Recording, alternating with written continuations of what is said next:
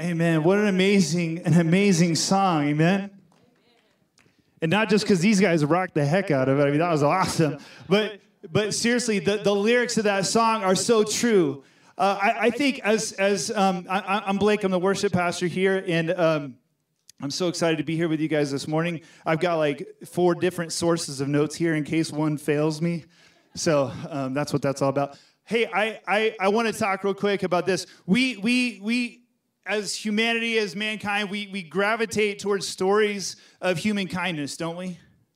I mean, we see these things on, on, on, on the, well, maybe not on the news anymore. Uh, we used to. We, we see things on, on, on Netflix, right? Stories, movies, uh, TV series. Uh, we gravitate towards those things. We, we see things on, on video blogs, which are cool now to say vlogs, right? Or, or is that back in, I'm getting old. Anyways. Like we see these things happening all around us and we sort of gravitate towards these stories. We think, oh man, that, that's awesome. They did the right thing. They did the right thing. Uh, here, here's an example of this. This is called the selfless donor. Uh, this guy right here, well, not that guy, um, this guy. Uh, this guy right here is selfless donor. He says, college, this is a college athlete, Cameron Lyle. All right, he says, he registered as a bone marrow donor in high school, but he promptly forgot about it. He goes on to pursue a career in track and field, right?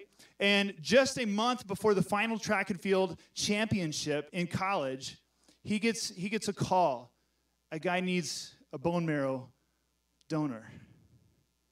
This guy actually put his career on the line, his, his future career, his, his goals, his dreams, and he went on to actually, he was a shot put star. He gave that bone marrow and um, saved a life. It saved a, a life of a man who was suffering from leukemia. It's crazy. Uh, this next one, here's another example. This is Anthony, uh, I'm not going to try to pronounce his last name. Anyways, it, this one's called Organ Swap. This guy right here, uh, he, he says his decision to give his kidney to a stranger back in 2008 led to not one, but checks out four, four donation surgeries in a single day. All right, and I'm just going to read this. It says the young man went through with the surgery after seeing a 60 minutes program on live or- organ donors. His kidney saved Barbara, who's pictured right there, whose husband, check this out, donated one in return to a person named Alina, whose father gave then a kidney to Andrew, whose sister then gave a kidney to Luther. While not one of them had a single match within their own families, but the kindness moved forward and they donated, and they ended up saving multiple lives in one day. That's, that's a crazy story. It's, it's interesting that these types of acts, these, these selfless in nature, they're not actually, they, they don't promote, they're, they're not self-promoting, right? They don't, they don't promote our own agendas and our own um, self-worth or, or, um, or, or our own physicality. In fact, they create hardships. I mean, the first guy, and, and by the way, I could have just sat here and told stories all day because there's tons of these out there all right? But, but that's not why we're here. But the fact is that none of these actually made it easier for the person who donated the organ itself or gave, gave their, their time, their energy, gave away talent, future dreams, and all these things. They, did, they didn't actually promote the person who was giving, they helped somebody else. And see, I, I believe we, everybody in this room, nobody, nobody would argue that that's, that's a good thing, right? I, I don't think so, or at least you would admit it. I think we would all agree that th- that's a good thing. Well, what is good? How do we know that? Why would we agree that those are good things to do? C.S. Lewis, old school writer, he has a, a book called Mere, Christi- Mere Christianity. He talks about this. He calls it the law of human nature. All right, and, and it's actually much deeper than, than what meets the eye here. It actually goes very deep. It's actually a moral code that he would argue that is written on us and that we all subscribe to. We actually live within this unwritten moral code, uh, this unspoken moral code. We, we follow it very, very closely. We agree to it, anyways, even when we don't follow it. In other words, we're not perfect, and, and so we, we, we pursue these things. We know they're right, even when we don't follow it, we know that we should. And even when we don't follow it, we make excuses. We don't, we don't say, oh, the code doesn't exist. We just say, oh, well, here's the reason why I didn't follow the code this time. Does that make sense? We don't, we don't say, oh, oh, no, no, no, the, there is not a code. we don't agree with that. No, we agree with that. It's just here's the reason why that didn't apply here, right? That's what we do. Here, here's a couple of examples of this. This statement right here. Um, you know, we, we had an agreement. Hey, man, we had an agreement. Why does that matter? Who cares? There's an unspoken rule there about honoring an agreement, right? We agreed upon this thing, and so this, this must happen. There's an unspoken rule that that is the case. Otherwise, what does it matter that we had an agreement? How about this one? Um, do you guys like going to amusement parks? Like back in 2019 and stuff? I love going to amusement parks. Um, the best thing about amusement parks is right when you get up to the top of a roller coaster and you realize that you're either going to die or have the best time of your life. It's like a split thing that happens. Weird. But the worst thing about amusement parks is the lines, right? We go stand in line. See, there's an unspoken rule that I was here first means that I get to stand here and proceed in this exact order of things, and you who came here after me stand right here and you don't act like you had to pee earlier and you were actually ahead of the line. No, we know that trick. It doesn't work. You know what I mean? Like I was here first. That's a, that's a rule. That's an unspoken rule. Hey, leave him alone. He didn't do anything to you. Leave that person alone. Well, why does that matter? Do you, do you, do you get what I'm saying here? We have this moral code. And, and, and, it doesn't matter if you're educated or uneducated. It doesn't matter if you're old or young. It, it, it's crazy. This, this, this moral code is sort of written on us. And even, even other civilizations across the world. It doesn't even matter, because that's an argument, right? Oh, well, that's an American thing. That's a Western culture thing. That's just what they do there. Well, it turns out that's not the case. Because there's, there's, there's, a, there's a baseline moral code that's written on all of us. And, um, and, and in fact, so much so that they, they did a study about this. This is crazy. Oxford University, it's like in, in another country, I think it's in England or something, like really smart people go there, okay? Oxford University, they identified seven moral codes that are baselines. And check this out. I think this, I think this is cool. Seven moral codes across seven continents. Guess what the rate is for following these seven moral codes? 100%. 100%. And they list it like this, all right? Here's, here, here's what they call as plausible candidates for universal moral codes help your family, help your group, return favors, be brave. I'm going to run out of hands. Uh, no, I got, anyways, I'm going to run out of fingers. Be brave, defer to superiors, divide resources fairly, and respect others' property. They see this code going across all seven continents, across every culture that exists, across language barriers, across um, across the, the cultural barriers that are, that are between young and old and, and different upbringings. It doesn't matter. There's this, there's this code that exists. And see, we might come in this room, and because we're a church and because this is what we do, we understand that there's a moral code, and we might ask the question, well, where does this come from? And I think you guys would easily see the progression here that it would say that it was written on us by a creator, right? That's where we're going, obviously. Or maybe not, obviously, I don't know. But then the question is why? Right? Why, why, why is that the case? Why, why did God create us with this moral code? And, and what is this all about? And so uh, we have to take it back to the creation story. this is pretty much the only story I know in the Bible, so um, I'm just kidding. For I know one other one. Um, let's pray real quick. Father, we just, we're so thankful today, God, for your message right here. And I'm just praying in the name of Jesus that um, I would not stand in the way of this. God, that our hearts, that our preconceived notions coming into this room or tuning in online or wherever it is that we're checking this thing out, God, that we, that we would not get in the way of you. Father, but your Holy Spirit would speak. It's in Jesus' name we ask. Amen. Genesis chapter 1, if you guys want to turn with me, um, we're going to pick up in verses 26 through 30. Then God said,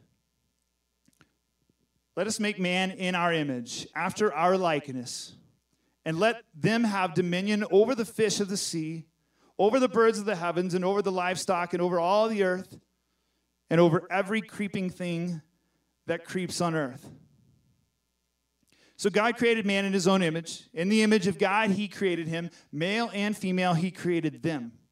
And God blessed them. And God said to them, Be fruitful and multiply, and fill the earth and subdue it, and have dominion over the fish in, in the sea, sorry, over the fish of the sea, and over the birds of the heavens, and over every living thing that moves on the earth. And God said, Behold, I have given you every plant yielding seed that is on the face of the earth, and every tree with seed in its fruit you shall have them for food. And to every beast of the earth, and to every bird of the heavens, and to everything that creeps on the earth, everything that has the breath of life, I have given every green plant for food, and it was so. If we want to understand this, this moral code, and there's a progression here, and, and, and it's so important that we follow this progression this morning, I, I, I hope you guys can just tune in with me here, all right? because there's this huge progression. If we want to know where this thing is going, we've been in this series, right? The simple gospel. If we want to know where this thing is going, we have to understand where it came from.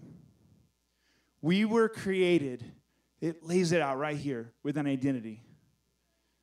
And God says, right here in Genesis 1, that our identity is to be image bearers of the Creator Himself. We bear the image of Christ. We bear the image of God. He literally said right there in 126, he actually says it three times. He said in, in verse 26, let, let us make man in our image after our likeness. All right? Verse 27, so God created man in his own image.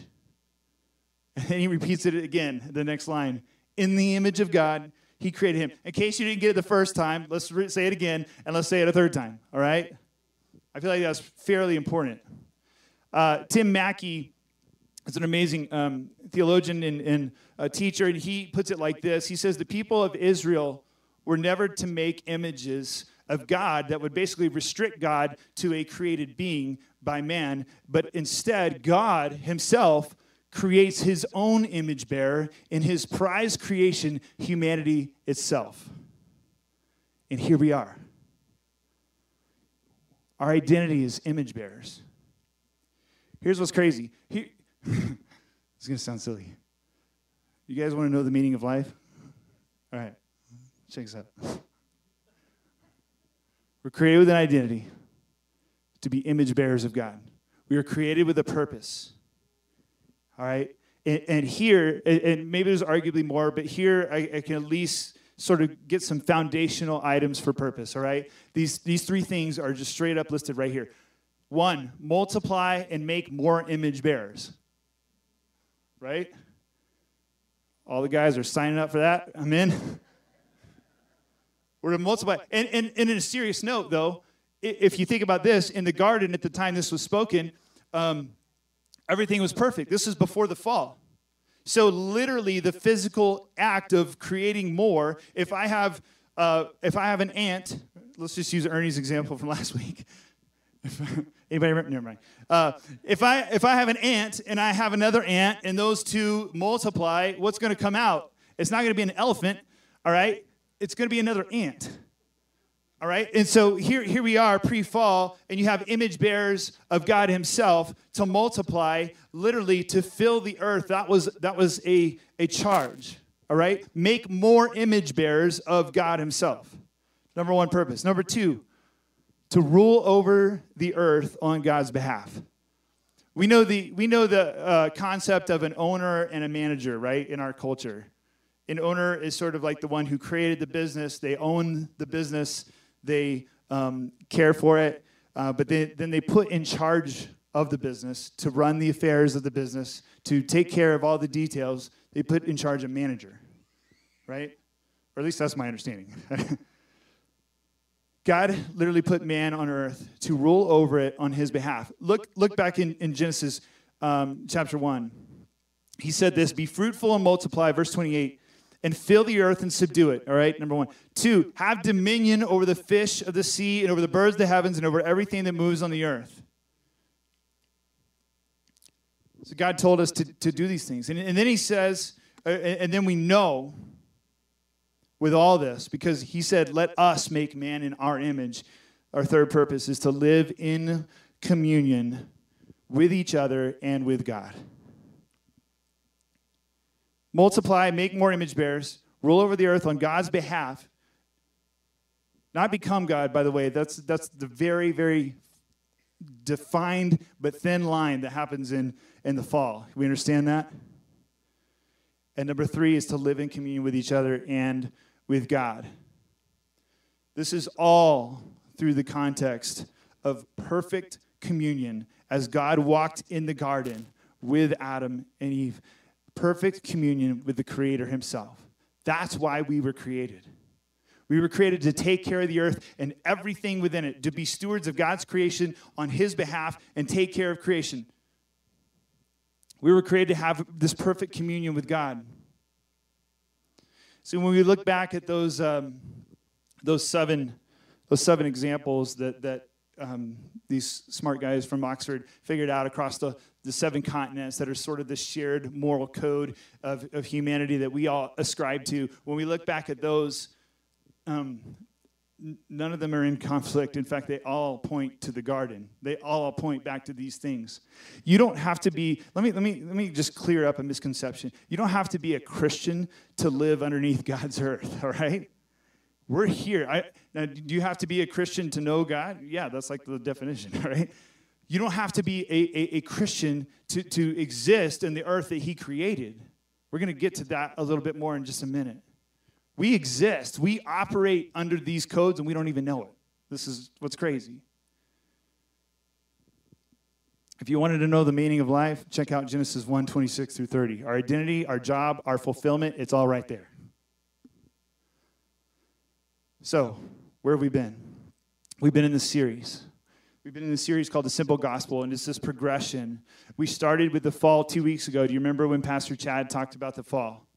The fall was also in the garden. It's the, it's the thing that comes right after the, the creation here. And um, Chad said this He said that the good news is only good when we know how bad we have it. And so we had to go back to the fall because we had to recognize what happened. What happened in the fall was a break of communication, a break of communion, a break of trust, a break of all these things that we were created for with God in the garden. All right? And um, we have to recognize what really happened there. And then we, we look around our own lives and we recognize we're living in the effects of that right now. We're living the effects right now of what happened in the fall. And in doing so, our whole lives are spent trying to reverse the curse, right? I mean, we've created all kinds of things to help us. The, the, the curse was that, that man was going to toil in his work, right? There was going to be pain and, and labor pains and all these things that, that were involved with the curse. And we are constantly trying to reverse the curse in our daily walk with life. We're creating new technologies and we're trying to get back. Guess what we're trying to get back to? We're trying to get back before the fall. We don't walk around and say that, like, man, how did today go? Did you get any closer? Did you get any closer? You know, before the fall? Did you get it? It's like, no.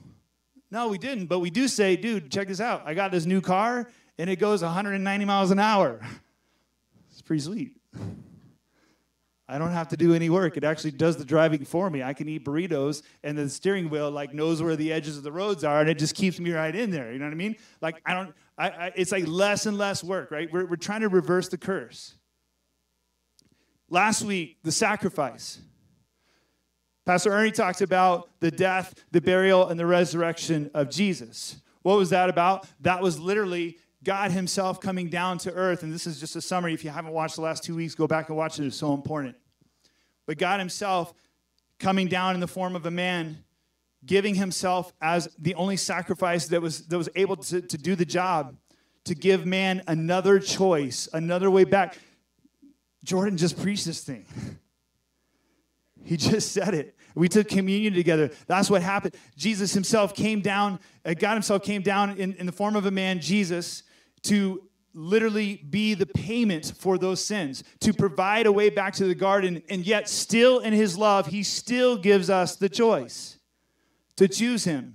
See, we look back uh, so often, I think we look back at the garden and we go, Adam, Eve, you guys are such idiots. Oh my gosh.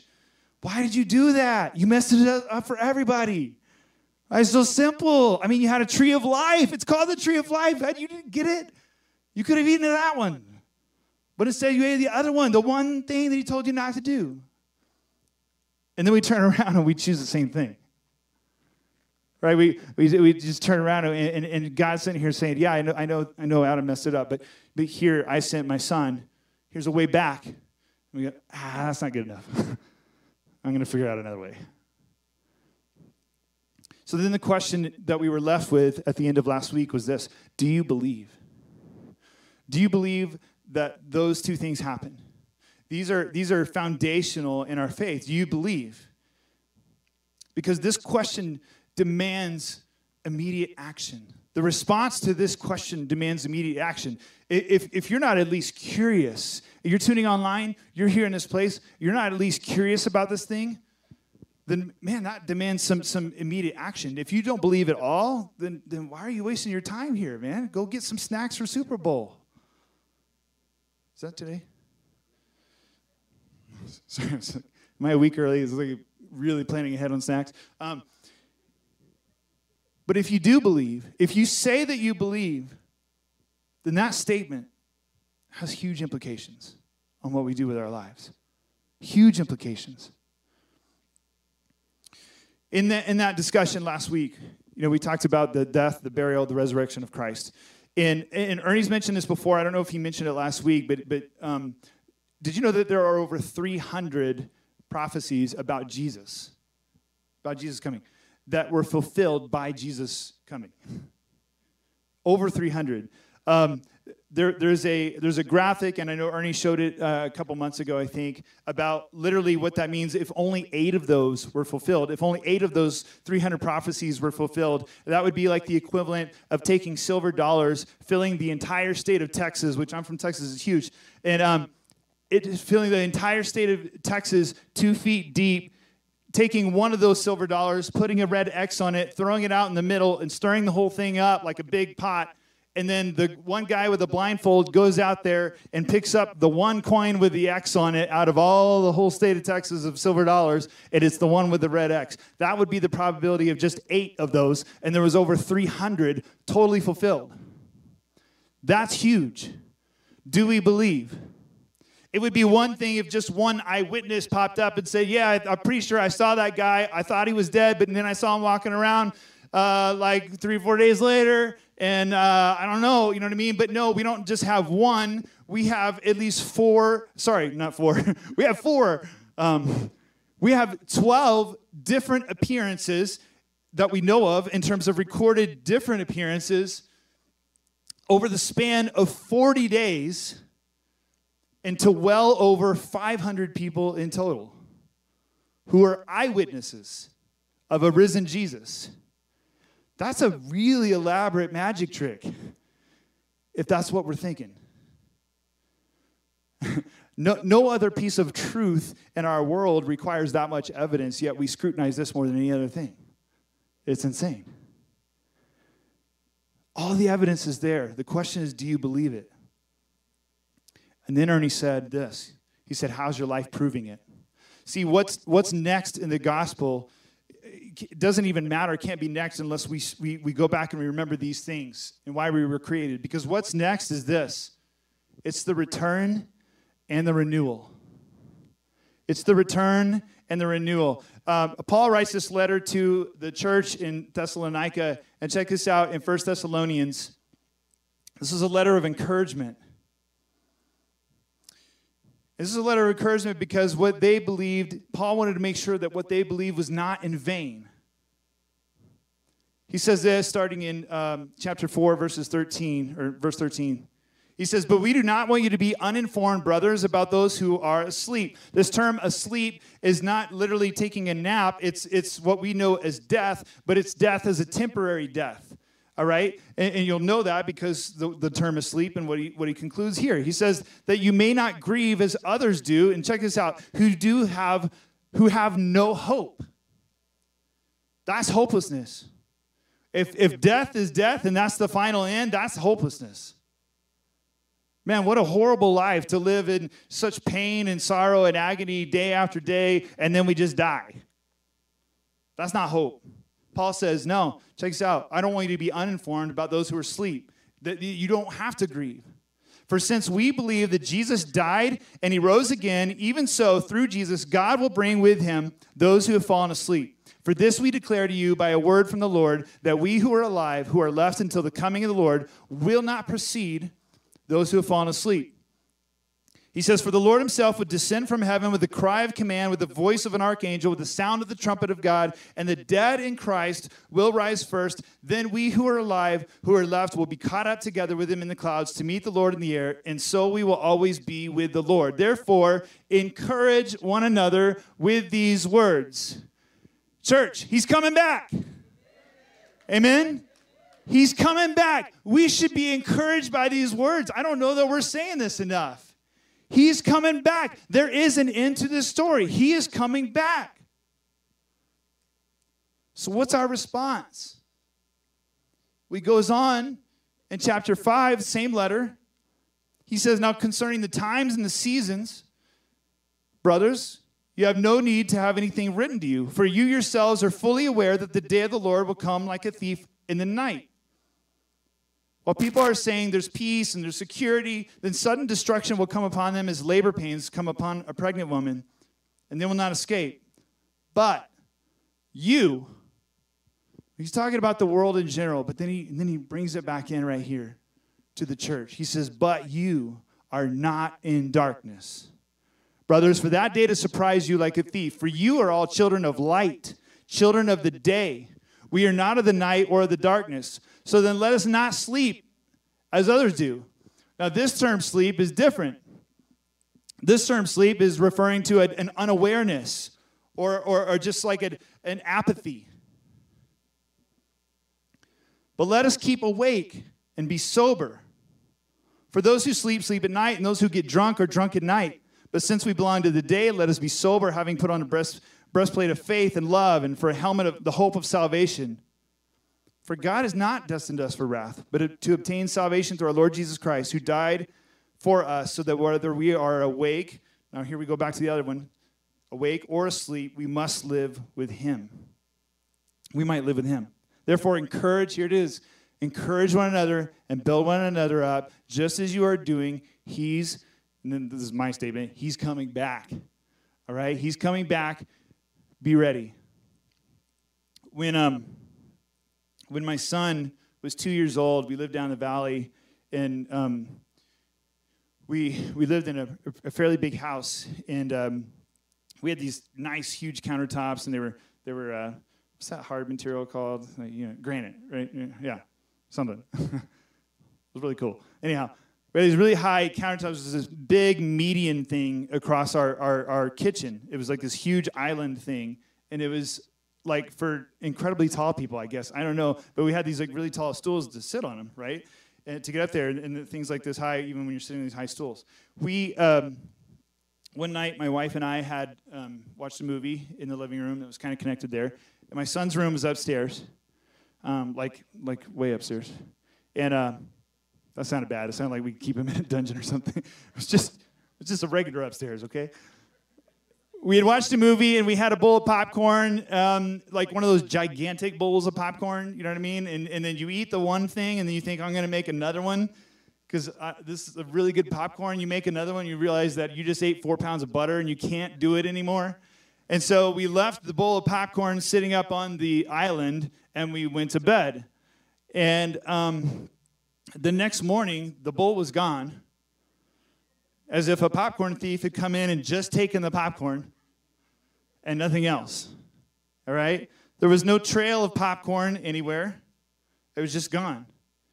And we realized later that day that my son, who's two years old, had somehow come downstairs, crawled up this mountain, got this, it was a glass bowl, by the way, it weighed like five pounds itself, got this glass bowl filled with popcorn, made it down the mountain without dropping it or spilling it, went back up into his room and ate the entire thing of popcorn. Here was the kicker he didn't know he did it. this was when we realized that my son was a professional sleepwalker. We're trying to submit him for some awards and things like this right now. But this began a life of sleepwalking and, and furthermore, sleep eating. It was crazy because then it, things got even more elaborate. Like he's in there making plates of lasagna and stuff like this in the middle of the night at 2 a.m. We come in, we find like full on plates of leftover foods. Like, where, did you go to a five star restaurant last night while we were in bed? What happened? And, and, and it was crazy, right? The aftermath was like somewhat destructive inside of his room. Somehow he never like managed to leave evidence in the hallways, but in his room, in his bed, it's like an explosion of spaghetti. You know what I mean? It's like, what, what did you do? You know? But but I I, I gotta think, man. I gotta think. What ways are we asleep? What ways? He he uses the two terms there. He says sleep, and he says um, to be sober and, and don't walk around drunk. And yeah, yeah, he's, he's probably talking about, uh, you know, alcohol consumption. Don't do that either. That's, that's bad. But, what, but what's the parallel there? It's not just talking about being sober from, from alcohol or drugs and influence. It's much more. See, let's, let's just get personal for a minute. Are we unaware of what's happening? Are we unaware that we're part of this bigger story, this much bigger thing that's happening all around us? And, and, and we're sitting here, and, and I got to admit, man, this is me. Um, Netflix, average American watches 10 hours or more of Netflix. I mean, if you have that subscription, whatever the subscription is, 10 hours or more a week in binge watching. All right? If Cobra Kai's out, I'm watching like 30 hours, all right? It's crazy. Overeating, excessive behavior, social media. Social media alone uh, uh, accounts for, on average, two and a half hours a day just on social media. If you factor in phones with that, it's, it's over five hours. Just, just doing this. We're trying to fill everything that the garden had for us with everything that this broken world has to offer. Chad uh, shared a story, Pastor Chad, in sermon prep this week about a, a Christian church that's just blowing up. It's just exploding in Iran, in a country where it's literally illegal to be a Christian. So I researched the story and check this out. This is an article by Jon Bloom. I'm not going to read the whole article, but a couple of excerpts from the article. This was written, by the way, pretty recently, 2019, May 15th. He says, My new friend, he's talking about the, the, the, the uh, couple that lives in um, Iran. He says, My new, mo- yeah my new friend, lives in an Islamic country where sharing the gospel, if you're caught, will get you thrown into prison and likely tortured to extract information about other Christians. Yet he and his wife are daily diligently seeking to share the gospel with others because they want to share with them in its blessings. He quotes 1 Corinthians 9, verse 23 there. Even more than they want their own survival. Each morning, this is crazy, when his husband and wife part ways, they acknowledge to one another that it might be the last time that they see each other. Can you imagine that? Like, we don't live life like that. She knows, check this out. She knows if, if caught, part of her torture, torture will almost assuredly include rape, probably repeatedly. He knows if caught, brutal things await him before a likely execution. For to them, to live is Christ, and to die is gain. The article goes on to say that they, this couple spends a minimum, not just this couple, this church, they spend a minimum of four hours per day in prayer and in God's word. Um, not because it's fun and this is like their pastime, but because they have to.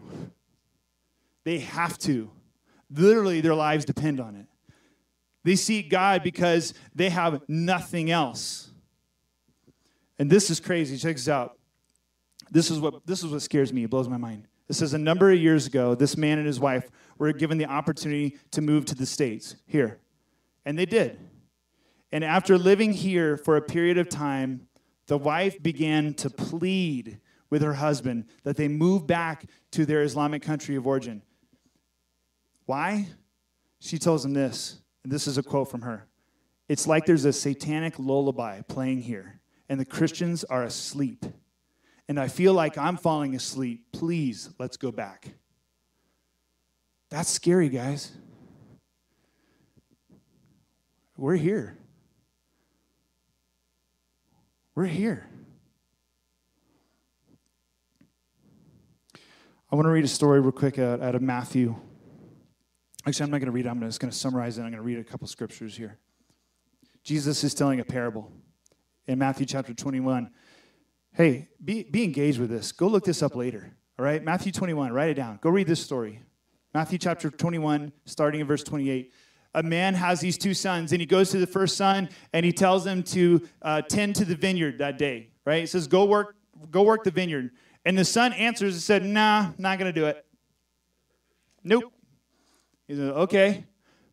But then, when the when the man leaves, his that son that said, "I wasn't gonna do it," he goes ahead and he does it. He's like, "All right, forget it. I'll do it." I don't know. He goes he goes ahead and does it. The man goes to his second son and he goes, Hey, go work the vineyard today. Go do this. And the, and the son says, Yeah, I'm on it. I'll do it. But that son doesn't do it. He actually doesn't go and do it. And so Jesus asks him the question He says, Which one actually obeyed the father? Which of the two sons? And, and he's talking to a, a group of religious leaders, and they're like, answer like, Well, the first one, he's the one that did it, right? He's the, he's the guy that did it. And check out Jesus' response here in verse 31. He says, Truly I say to you, the tax collectors and the prostitutes go into the kingdom of God before you. For John came to you in the way of righteousness, and you did not believe him. But the tax collectors and the prostitutes, they believed him.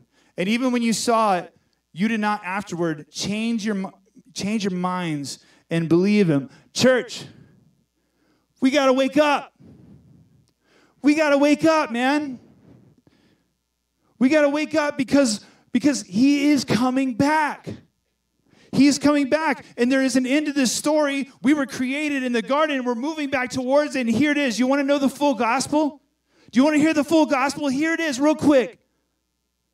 We as humankind were created as image bearers of the Almighty, the one true God, the creator of heaven and earth, to have perfect communion with God, heaven on earth, and, and to live in, known, in what is known as the Garden of Eden, right? We were created for eternal life, eternal purpose. We were given everything needed, everything imaginable, including love, to the point of a choice even to the point of our own choice. And that choice, we chose to live by our own definitions of what was right and wrong. We chose to take authority over God rather than submit under God and to be stewards of what He gave to us, ultimately leading into our separation of, of humanity and God. We got kicked out of the garden, and we've been trying to get back ever since, only to come up with cheap, fleeting versions that never rival the real thing.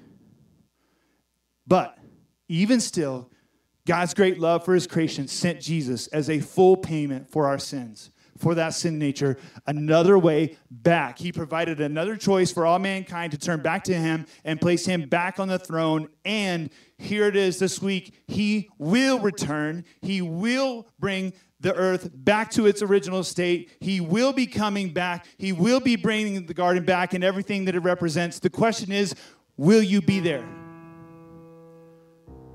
Will you be there? The garden is the perfect place for communion with God. It was perfect for purpose. Uh, and it was perfect for provision of life and everything in it, eternal life, everything that we were created for. Will you be there? No one wants to talk about this, but guess what? Hell is real. I'm not saying that to freak anybody out. We got to know. Are we loving each other to the point where we're challenging each other to wake up? Do I care more about you and your eternal state than I do about you and your comforts and, and, and avoiding a difficult conversation? We got to wake up, church. He is coming back. Do you believe it? How is your life proving it? Both Chad and, and Pastor Ernie have, have said this, this statement inspiration without transformation is simply more information. If we just come in here and feel inspired or moved from, from this or that, and then we move on and we do things the same way, and there's no transformation, we just sort of, we've been consumers. We consume it, take it in, take it in, take it in. I want to, uh, the band's going to come out and sing a song about the literally, it's called the Revelation song about the conclusion of all this. And uh, I, I, I want to invite, uh, we have some people who are here ready to pray with you. Uh, if you're, if you're here and, and, and that's you, can you come on up? Yeah, Pastor Brian's coming up. And um, I just want to extend this, extend this invitation to you guys. And if you're online, there's people literally in the chat rooms right now ready to pray with you. If you're coming today and you're just hearing this, and you recognize that there really is a God, there really is a purpose for life, there really is an order to all this, and there really is an end to the story, and you want to be included in that, there's hope. And I want to invite you guys to literally choose that choice that God, that God made available on the cross. Will you turn your life back to Him? and say, you know what? I don't choose my own definition of right and wrong anymore. I'm going to submit to a risen Savior, a real God Jesus himself. If you need to come down and, and pray that, um, one of these guys would be glad. He's, he's wearing a wrong jersey, I guess. Anyways, uh, one of these guys will be glad to. Uh, may want to pray on this side. I'm just kidding. Just kidding. I had no idea who's even playing. And just, just, can we take this time right now to, to, to do that? As uh, as the band leads us through this song. Let's pray. Father, we're just, we're thankful for your love, God. We're thankful that you made a way back. And God, we pray, uh, God, I pray that you would speak to our hearts.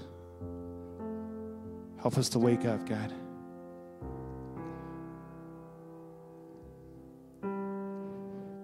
Help us to wake up. In Jesus' name we pray. Amen.